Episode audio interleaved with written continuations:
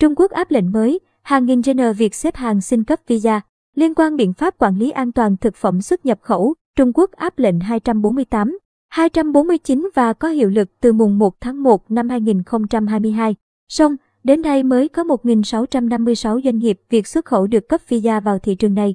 Thông tin từ Bộ Nông nghiệp Phát triển Nông thôn, đến ngày 22 tháng 2, có 1.656 doanh nghiệp Jenner Việt được cấp mã số để xuất khẩu vào thị trường Trung Quốc.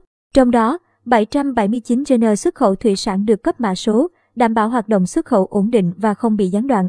Có 270 doanh nghiệp do Cục Bảo vệ Thực vật đề xuất đã được cấp mã. Tuy nhiên, do mức độ đa dạng của sản phẩm nên hiện Tổng cục Hải quan Trung Quốc mới cấp khoảng 70%, 187 Jenner khối lượng theo đề xuất. Ngoài ra, 11 doanh nghiệp xuất khẩu sữa thuộc thẩm quyền Cục Thú y quản lý. Số còn lại là mã số cấp cho doanh nghiệp thực hiện theo loại hình tự đăng ký và doanh nghiệp thuộc quản lý của Bộ Công Thương, Bộ Y tế. Theo Bộ Nông nghiệp Phát triển Nông thôn, việc Jenner được cấp mã số để xuất khẩu vào thị trường Trung Quốc còn chậm là do thời gian qua tồn tại một số lỗi kỹ thuật khi sử dụng hệ thống đăng ký doanh nghiệp nước ngoài trực tuyến của Tổng cục Hải quan Trung Quốc như tốc độ truy cập chậm, ngôn ngữ tiếng Trung, lỗi giao diện khó theo dõi. Cùng với đó, việc phê duyệt mã sản phẩm của Tổng cục Hải quan Trung Quốc còn chậm, chưa có quy định về thời gian phê duyệt cấp mã số đăng ký Jenner. Hiện, Bộ Nông nghiệp Phát triển Nông thôn sẽ tiếp tục làm đầu mối trao đổi với phía Hải quan Trung Quốc và phối hợp với các Bộ Công Thương, Bộ Y tế và các cơ quan quản lý tại các địa phương để triển khai tiếp việc đăng ký GN. Đồng thời, tăng cường trao đổi để tháo gỡ các vướng mắc kỹ thuật khi đăng ký trên cổng thông tin điện tử một cửa của Hải quan Trung Quốc, tháo gỡ việc chậm cấp mã số GN cho các mặt hàng là sản phẩm có nguồn gốc thực vật và những vướng mắc phát sinh.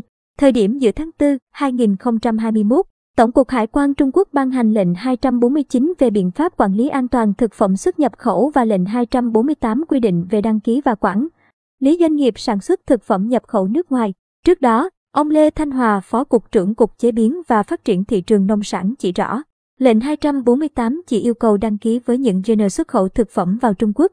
Riêng với lệnh 249, ông cho rằng Jenner phải chịu trách nhiệm về an toàn thực phẩm ngay cả khi sản phẩm đã xuất khẩu sang Trung Quốc. Do đó, các trainer cần lựa chọn những đối tác đảm bảo, tin cậy nhằm giúp việc lưu trữ hồ sơ tối thiểu 6 tháng, bên cạnh các yếu tố như kho bãi, vận chuyển. Cùng với đó, trainer cần chú ý tới các vấn đề về vệ sinh khi chế biến, đóng gói thực phẩm như đi găng tay lúc sản xuất, có quy định rõ ràng với kho. Nhà xưởng, chọn các nhà cung cấp nguyên liệu rõ ràng, minh bạch, có thể truy xuất được nguồn gốc. Theo ông, những yêu cầu từ phía Trung Quốc đang dần tiệm cận với những nước phát triển.